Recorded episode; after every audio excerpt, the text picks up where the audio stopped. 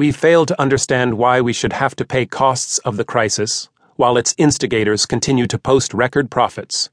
We're sick and tired of one injustice after another.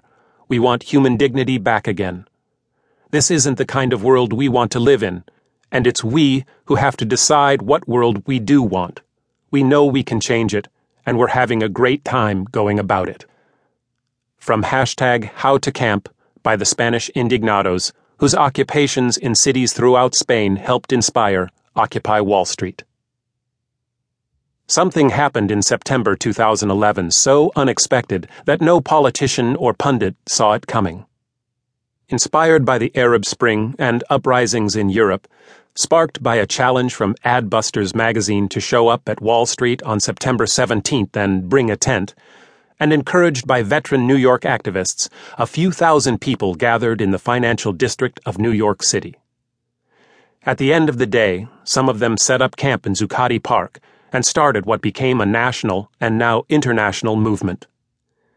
The Occupy movement, as it has come to be called, named the source of the crisis of our time. Wall Street banks, big corporations, and others among the 1% are claiming the world's wealth for themselves at the expense of the 99% and having their way with our governments. This is a truth that political insiders and the media had avoided, even while the assets of the top 1% reached levels not seen since the 1920s.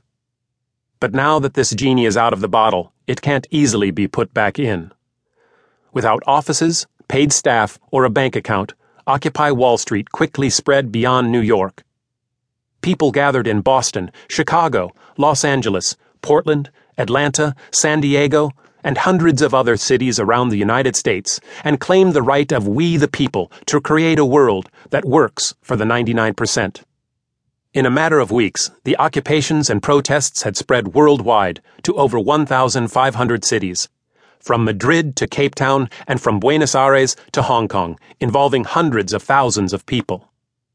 The Occupy Wall Street movement is not just demanding change, it is also transforming how we, the 99%, see ourselves. The shame many of us felt when we couldn't find a job, pay down our debts, or keep our home is being replaced by a political awakening. Millions now recognize that we are not to blame for a weak economy, for a subprime mortgage meltdown, or for a tax system that favors the wealthy but bankrupts the government the 99% are coming to see that we are collateral damage in an all out effort by the super rich to get even richer. Now that we see the issue clearly, and now that we see how many others are in the same boat, we can envision a new role for ourselves. We will no longer be isolated and powerless. We can hold vigils all night when necessary and non-violently face down police.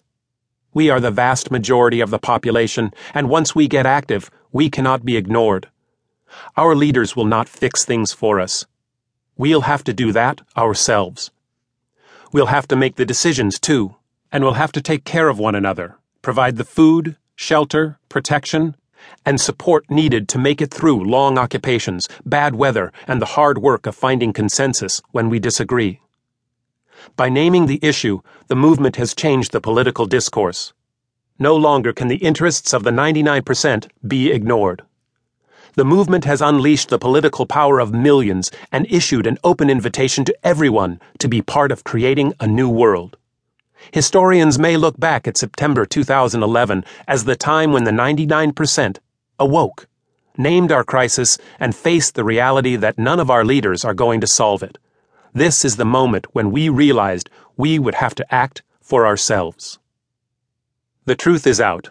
The system is rigged in favor of the wealthy.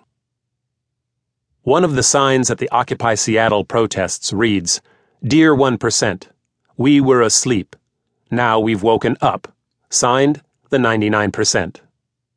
This sign captures the feeling of many in the Occupy movement we are seeing our ways of life, our aspirations, and our security slip away, not because we have been lazy or undisciplined or lacked intelligence and motivation, but because the wealthiest among us have rigged the system to enhance their own power and wealth at the expense of everyone else.